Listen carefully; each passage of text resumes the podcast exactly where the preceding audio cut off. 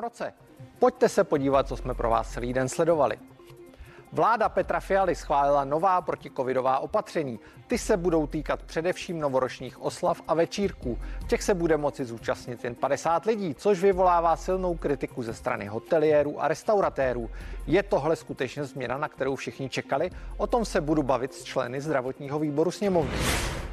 Lidé starší třicet let si budou moci od dvacátého sedmého prosince zajít na třetí dávku očkování proti covidu, pokud mají od druhé dávky více než pět měsíců. Dosud tak mohli učinit až po šesti měsících. Co si odborníci od tohoto opatření slibují? Zeptám se právníka Ondřeje Dostála a imunologa Václava Hořejšího.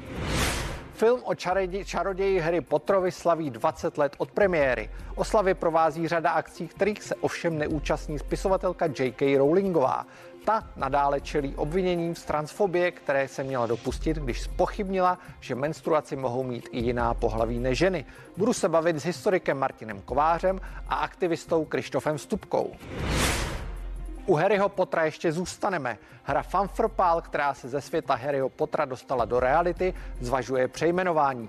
Důvodem jsou mimo jiné právě názory spisovatelky J K Rowlingové. Ve studiu přivítáme nejlepší české hráče Famfrpálu.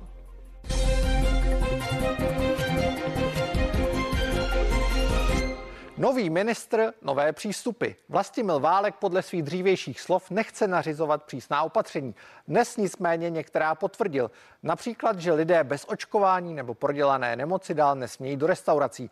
Na druhou stranu chce, aby lidé byli zodpovědní a apeluje na nás, abychom nepořádali v soukromí bujaré akce a nesetkávali se ve velkém počtu. Demokracie je o odpovědnosti. Máme advent. Blíží se Vánoce. Zkusme omezit všechny aktivity, všechny večírky. Taková je strategie nového ministra zdravotnictví v boji proti pandemii koronaviru. Bude ale fungovat? Ptali jsme se odborníků. Jelikož ta epidemie trvá už poměrně dlouho a lidé jsou unaveni a vyčerpáni, tak v téhle chvíli zkoušet tyhle ty apely je poměrně naivní a fungovat to nemůže. Psycholog Karel Humhal si ale myslí, že lidé budou ve většině zodpovědní a opatření budou dodržovat. Každý z nás měl, má a bude mít zodpovědnost, jo? Takže tu zodpovědnost, kterou máme, tak nám nikdo přenáš, odnášet, brát nebo naopak dávat nemůže. Vakcinolog Jiří Beran vítá válku v přístup. Podle něj se musí lidé naučit nést svoji vlastní odpovědnost a dodržovat čtyři R.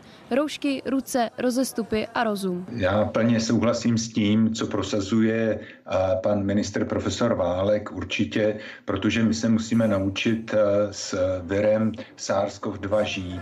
A naučíme se žít jedině tím, že přestaneme zavírat společnost. Není to zas dobrý, jako i když na jednu stranu ty lidi by měli být zodpovědní, jo, ale ministr má taky zodpovědnost. Myslím si, že je to správný názor, že lidi by měli být zodpovědní nejenom v nouzovém stavu, i mimo něj. On to myslí dobře a ukáže se, jaký ten lid je. Redakce a Andrea Tajsigová, C N N Prima News. A právě novým vládním protikovidovým opatřením se teď budu věnovat s místopředsedy sněmovního zdravotnického výboru. Pozvání přijali Karla Maříková z S P D, Tom Filip z K D U Č S L a Julius Špičák z hnutí ANO. Hezký dobrý večer. Dobrý večer. Krásný večer. Dobrý večer všem, div... dobrý večer všem divákům. Pane Filipe, vy jste u nás ve studiu, tak já začnu u vás.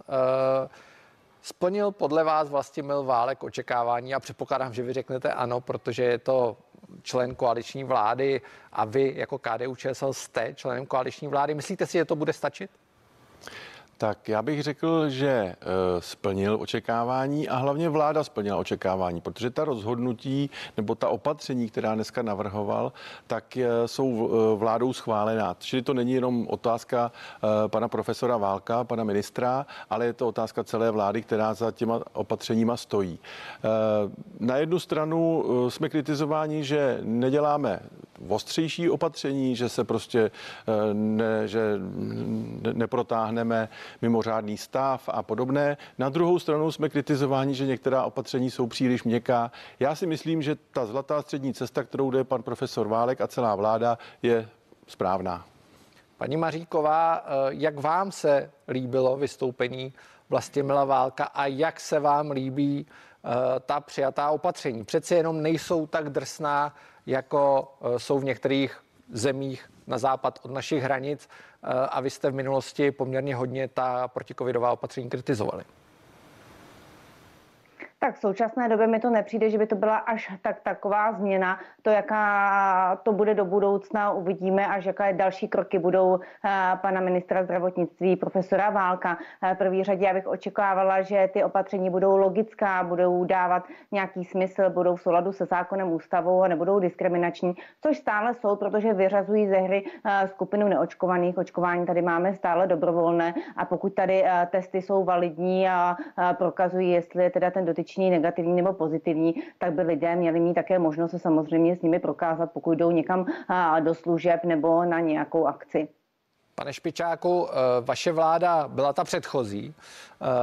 Jste konec konců lékař, ano. Tak jak se vám jeví ta přijatá konec opatření? Konců,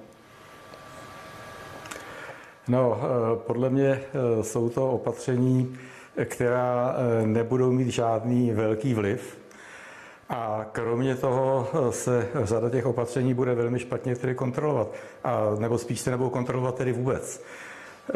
Je, já se pohybuji ve společnosti, navštěvuji restaurační zařízení. Jediné místo, kde po mně pravidelně chtějí potvrzení o vakcinaci, je televize Prima.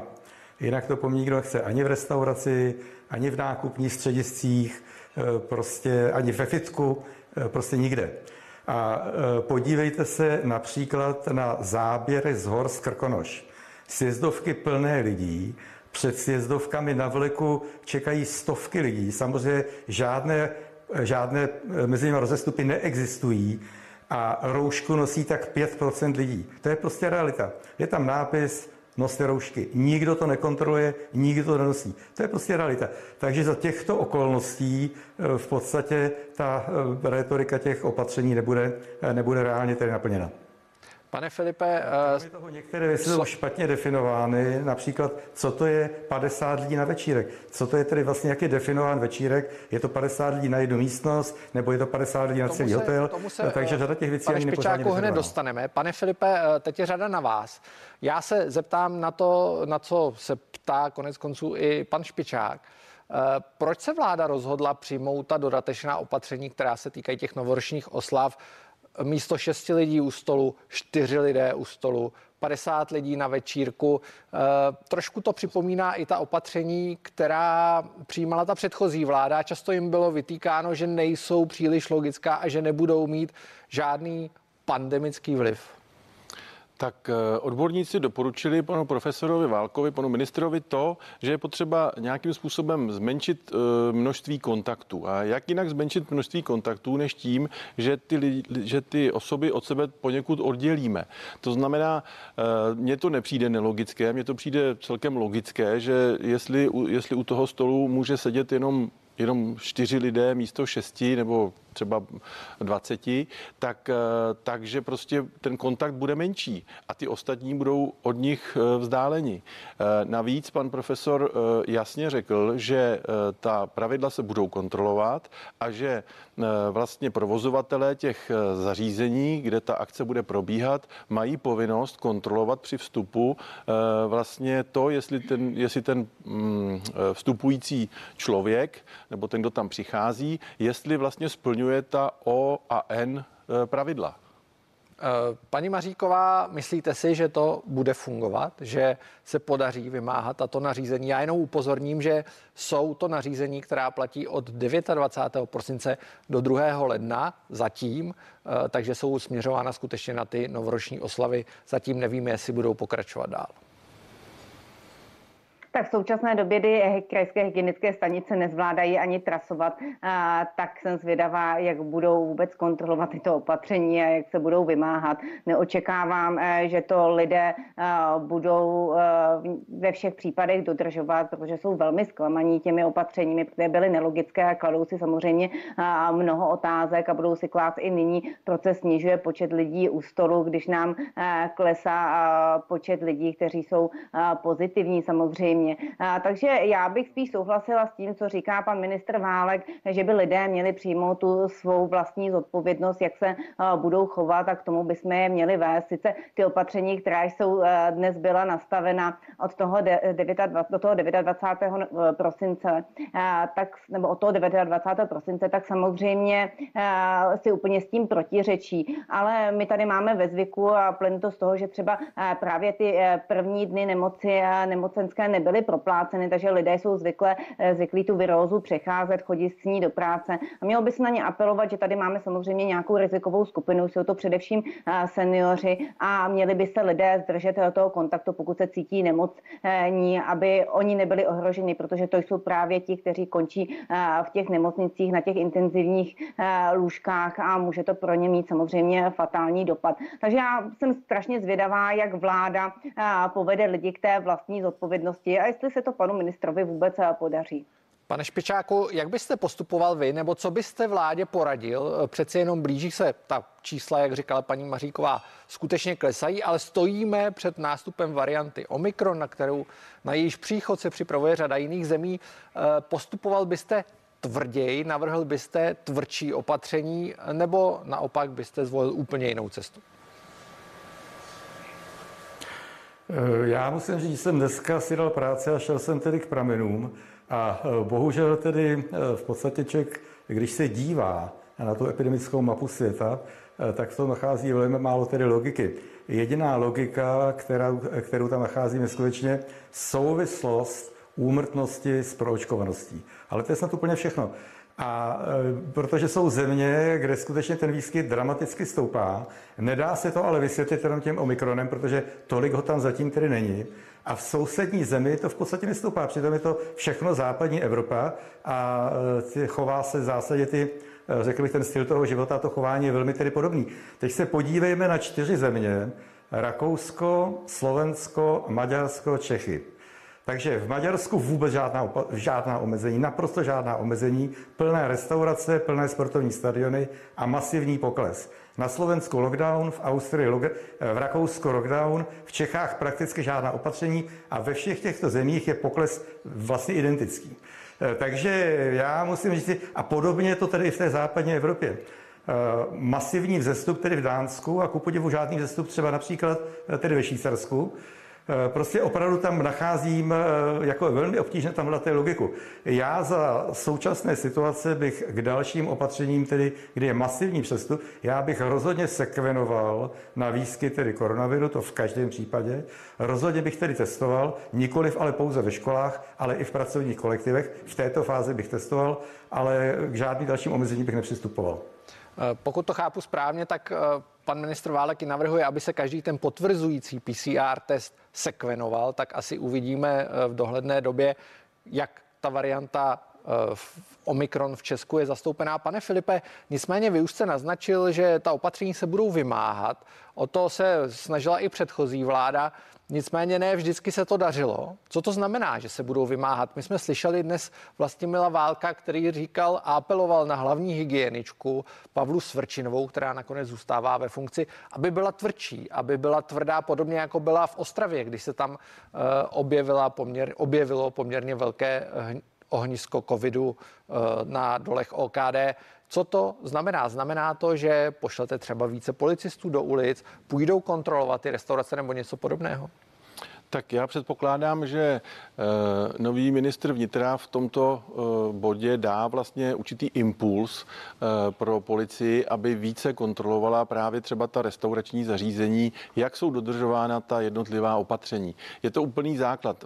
V podstatě nemá smysl dělat žádná opatření bez toho, aby byla kontrolována a dostatečně kontrolována, protože můžeme si na papír psát úplně, co chceme, ale pokud to ti lidé nevemou za své a pokud k tomu nejsou trošku přiměni i tím, že je někdo zkontroluje, tak to vlastně celé nemá vůbec smysl. Takže já si myslím, že jednak je důležité apelovat, to znamená jít příkladem a upozorňovat na to, že jediný způsob, jak se z toho dostat, je za prvé ta opatření, za druhé očkování. A druhá věc je samozřejmě nějakou mírnou restrikcí, to znamená tou kontrolou e, přimět e, ty, kteří jaksi jsou málo disciplinovaní, k tomu, aby se v uvozovkách zařadili a normálně normálně začali spolupracovat na té, společ, na té společné práci naší, na tom, abychom se společně ubránili té další vlně, která nás teď bohužel pravděpodobně čeká. A já bych jenom upozornil na to, jestli jste si všimli, že vlastně eh, pan profesor Špičák poměrně jasně řekl, že sám vidí, že ta opatření, tak jak jsou nastavená, jsou, jsou přiměřená. Nejsou ani příliš drastická, ani příliš minimalistická. To znamená, myslíme si, že, nebo je vidět, že máme prostě společný názor na to, že tak, jak to teď jsme nastavili, tak teď by to mohlo nějakým způsobem fungovat. Nemůžeme od toho očekávat nějaký zázrak. Omikron prostě je pravděpodobně velmi intenzivní virus, který prostě nás dřív nebo později nakazí všechny, ale pravděpodobně bude mít menší, menší ten průběh bude mírnější, než, než bylo u té varianty Delta. Čili my teď musíme jenom udělat to, že vlastně musíme ten, to prostoupení tím, touto celou populací, my ho musíme zbrzdit, aby v případě, že ta infekce infekce bude generovat pacienty i do nemocnic, tak aby, ten, aby ty nemocnice nebyly prostě přeplněné. A to myslím, že ta pravidla jak si zajišťují, anebo respektive pomohou zajistit. Paní Maříková, jsou tady i další dvě témata, poměrně hojně diskutovaná, a to je povinné očkování pro osoby starší šedesáti let a také možné uznávání protilátek. Vlastimil Válek říkal původně, že má určité pochyby u očkování jednotlivých věkových skupin.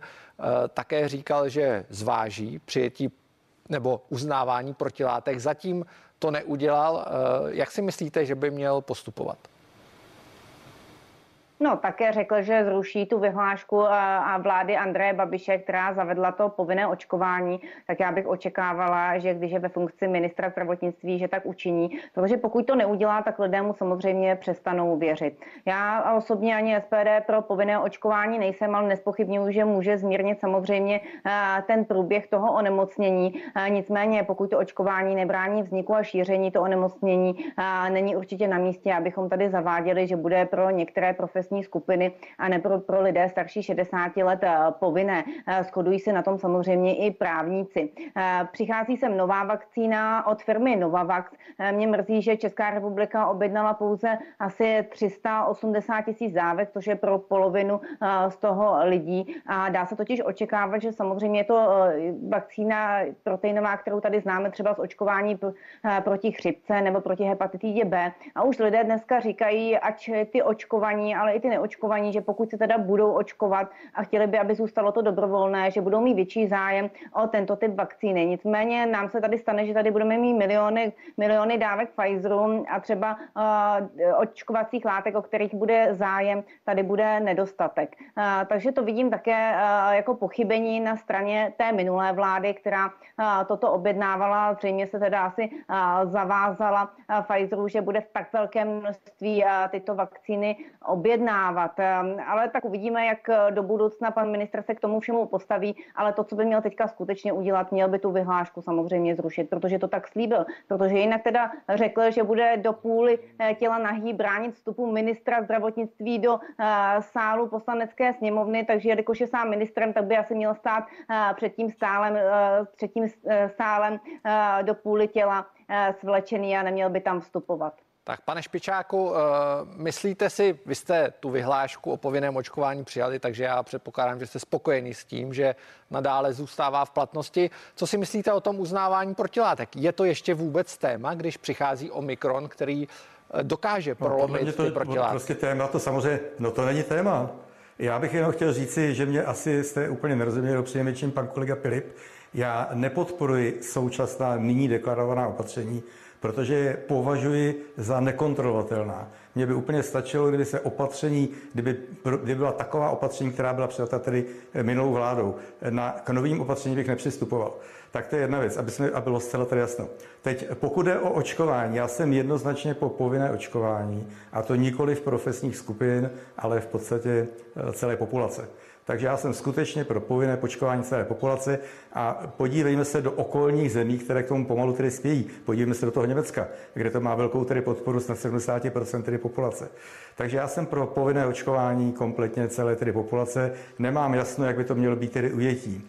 No a pokud jde o ty protilátky, no to je, jestli se o něčem vede nekonečná diskuze, tak zkrátka je nejvyšší čas tu diskuzi ukončit, protože nemá, nemá žádný smysl. Žádná země ty protilátky prostě neuznává, nemáme jednotnou metodiku a nevíme, jak s tím údajem, o té, s tím jedním údajem o té hodnotě protilátek vlastně nakládat. Takže protilátky pro mě vůbec není téma. Ať se k tomu vyjádří, ať se k tomu vyjádří příslušná odborná společnost, ať udělá jasný, validový, doporučený postup. A ten jsem tedy neviděl. Takže takové to střílení od boku, já jsem pro protilátky, já nejsem pro protilátky, to v podstatě vůbec není relevantní. Pane Filipe, stejný dotaz ode mě i na vás, protože vy jste tady zástupce vládnoucí koalice.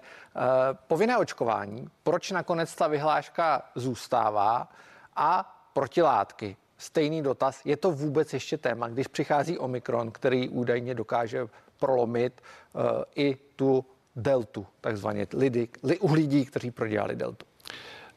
Tak já musím na, na začátek říct, že je, tady se opakuje stejná chyba u teda zástupců S P D, že oni vždycky říkají, že se musí zrušit ta vyhláška. Prosím vás, ta vyhláška se nedá zrušit. To je vyhláška, která zajišťuje očkování dětí, povinná očkování, která jsou nastavená leta. Takže prosím, nebudeme ji rušit. Pan profesor, pan, pan ministr Válek jednoznačně řekl, že tu vyhlášku podrobíme nějaké změně, která ale nastane někdy v polovině nebo ke konci února. Má to jasnou logiku. Já vás uvědome, prosím, máme už opravdu málo si, času. Tak... Jasně, uvědome si, že prostě jsou tam v tuto chvíli ta vláda vládne asi pět dní a aby udělala ten první krok, že prostě zruší ty paragrafy té vyhlášky jenom proto, aby to bylo rychle. Teď je to vlastně zbytečné. Teďka v tuto chvíli musíme vědět, jak se bude chovat Omikron v terénu, jak bude nebezpečný pro tu populaci a podle toho potom nastavit ta pravidla. Určitě se dočká, dočkají i členové S P D. Někdy v polovině nebo ke konci února ta vyhláška bude upravena a nebude, nebude zrušena v žádném případě. Co se týká těch protilátek, samozřejmě, že Omikron a jeho razantní nástup v některých státech Evropy nebo v, třeba v Anglii, tak nebo Velké Británii, tak samozřejmě hází na to všecko úplně nové světlo. My jsme se o tom bavili, o uznávání těch protilátek někdy před měsícem nebo před pěti týdny, kdy ještě o Omikronu nebylo ani vidu, ani slechu. Takže samozřejmě bude se musí, bude se muset vzít v úvahu to, že Omikron proráží vlastně tu obranyschopnost jak očkovaných, tak po nemoci, čili spousta věcí se teď změní a i ty názory. Takže na... už to není téma. Protilátky. Myslím si, že v tuto chvíli to není téma, protože teď jsou mnohem důležitější témata a ta témata jsou, jak oočkovat co největší část populace třetí dávkou, jak oočkovat obecně co největší část populace a jak se ubránit tomu, aby, aby vlastně ta nová, aby ten nový virus nebo nová mutace viru nám nezaplnila špitály a nepřetížila zdravotnická zařízení. Já vám to moc... je dneska práce každýho dne. Já vám moc krát děkuji za rozhovor a přeji hezký večer. Hezký večer. Krásný večer. Hezký večer všem posluchačům.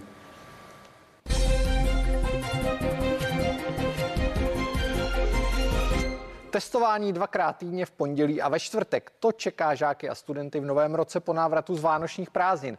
Testovat se budou všichni učitelé i žáci bez ohledu na to, jestli jsou nebo nejsou očkovaní, nebo jestli prodělali covid devatenáct v posledním půlroce.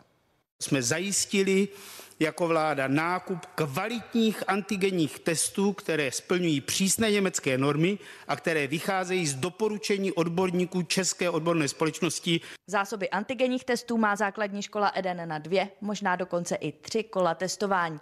Jestli je ale bude moct použít, zatím neví. Tyto testy už máme připravené na pondělí třetího ledna, ale... pochopitelně nejsme si jistí, že jsou to ty správné testy, že nebudeme muset sem ještě přijít a vlastně tohle předělat. Informace z rezortu školství dostanou ředitelé do svých datových schránek zítra a podle tiskové mluvčí Anety Lednové budou moct využít zásob, které si vytvořili. Na Vánoce dostávají dárky děti a já si troufnu říct za sebe a za vládu, že jsme schválili dárek pro naše děti. A to ve smyslu tom, že mohou jet bez jakýchkoliv omezení třídy na hory, s tím, že před odjezdem budou muset mít negativní P C R test. Není žádný rozdíl mezi těmi, co budou mít očkování, co prodělali nemoc nebo očkovaní nejsou. Mírnější pravidla pro lyžařské výcviky už ale nestihnou využít všechny školy. Řada z nich má totiž zájezdy na horách už domluvené a zaplacené podle přísnějších pravidel předchozí vlády. Přeodjíždíme hned první únorový týden, takže jsme to museli vlastně vztahnout na podmínky, které v té době byly. Zbereme jenom děti do dvanácti let a děti očkované. Tato základní škola Eden už pravidla pro lyžařský kurz měnit nebude. Pavlína Fabiánová, C N N Prima News. Opatření se ovšem stát od státu liší. Například Izrael bude lidem nad šedesát let podávat čtvrtou dávku vakcíny proti koronaviru. Po schválení příslušnými úřady se tak stane první zemí na světě, která bude očkovat více než třemi dávkami. V Česku se vedle častějšího testování dětí o měsíc uspíší podání posilující dávky. Je to správná cesta a kolik dávek nás ještě čeká? Odpovědět mi pomůžou imunolog Václav Hořejší. Dobrý večer. Dobrý večer. A také právník Ondřej Dostál. Dobrý večer i vám. Dobrý večer. Pane Hořejší, co si myslíte o těch opatřeních? Já začnu takhle obecně. Myslíte si, že to před příchodem Omikronu, který už v Česku je tu a tam vidět, to bude stačit? No já si myslím, že my se budeme těžko bránit tomu, aby se ten Omikron, Omikron nestal během poměrně krátké doby, zrovna tak jako v jiných zemích, naprosto převažující variantou. A ta opatření, která tady jsou, asi trošku to můžou zbrzdit, ale to je tak mimořádně infekční varianta toho viru, že se tomu neubráníme. A dneska vyšla studie, že přece jenom Omikron je o osmdesát procent mírnější nebo má o osmdesát procent mírnější příznaky než ostatní varianty, včetně varianty Delta. Myslíte si, že to něco mění na té situaci?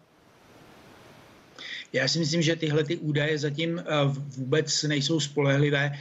Ty údaje, které pocházejí z Jihoafrické republiky, tak těžko můžeme brát příliš vážně u naší populace, která má úplně jiné charakteristiky. V té Jižní Africe je to, ten věkový profil je úplně jiný. Takže tomuhle, to by bylo krásné, kdyby to bylo opravdu tak, že to opravdu způsobuje lehčí průběh. Zatím tomu asi moc nemůžeme věřit. Doufáme, že to tak třeba bude, ale já tomu moc nevěřím. Já si myslím, že ty předběžné údaje z evropských zemí k tomu nenasvědčují. Pane Dostále, vy jste v minulosti často rozporoval některá vládní opatření a zejména u té minulé vlády, protože současná vláda zasedala vlastně poprvé. Co si myslíte o těchto opatřeních, který, která dnes přijala vláda Petra Fialy? Já jsem přesvědčen, že ta pravidla jsou úplně stejně špatně jako ta, která byla nastavena před měsícem zhruba panem Vojtěchem. Ona jsou mimochodem skoro kontrol C, kontrol V.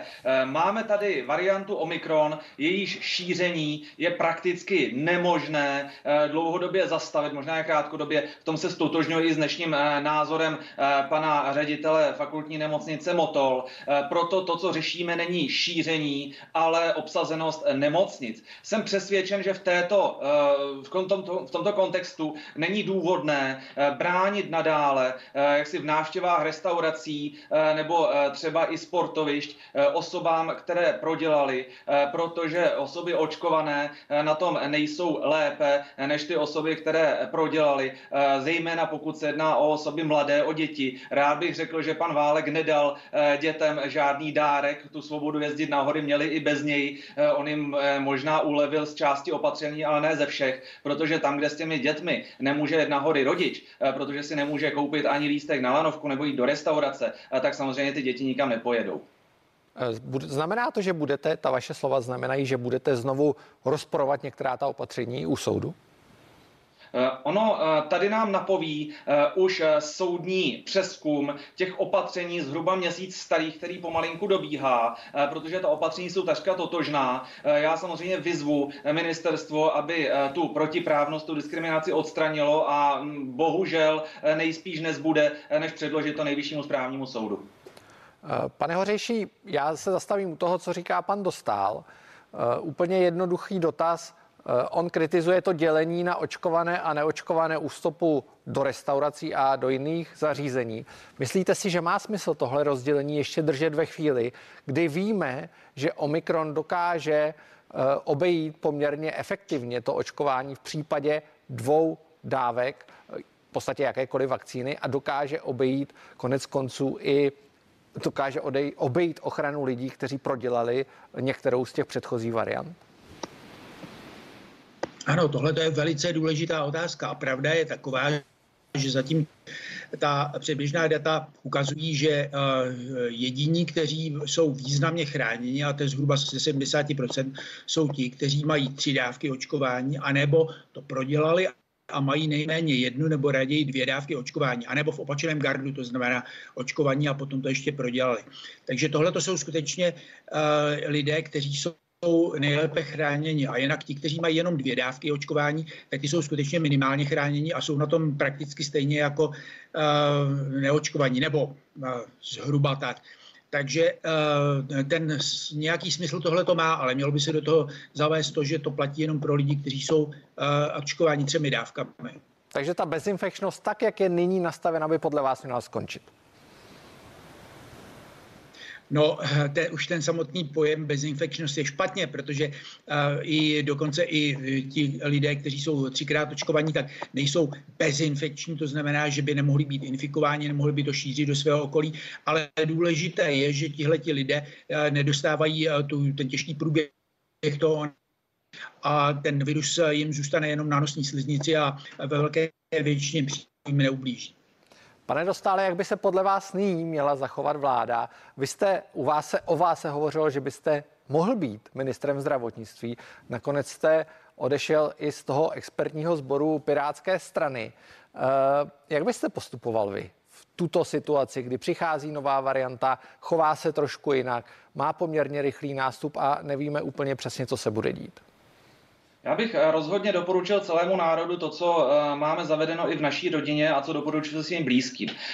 Relativně bezrizikovými se jeví mladí, zdraví, neobézní lidé, u kterých je sice možné, že se omikronem nakazí, ale to, co zatím víme, nenapovídá, že by byli vážněji ohroženi. A na druhou stranu u těchto lidí je zapotřebí, aby vydělávali, aby zajišťovali chod státu, děti, aby chodili do školy. Na druhou stranu bych se soustředil na osoby, které jsou ohrožené, což je dáno věkem, špatným životním stylem, obezitou a podobně. Dnes probleskla zajímavá zpráva, že lidé obézní tvoří až osmdesát pět procent pacientů na ventilátorech a u osob s B M I nad čtyřicet přežívá na jipech jenom každý třetí. Čili toto jsou skupiny, na které se musíme soustředit. Jim bych určitě doporučil, ono to stát nemůže nařídit. Ty lidé se musí uhlídat sami, aby měli takové tři O proti Omikronu, jednak očkovat se, pokud možno třetí dávkou, jednak opatrnost a jednak, aby se zbavili té obezity.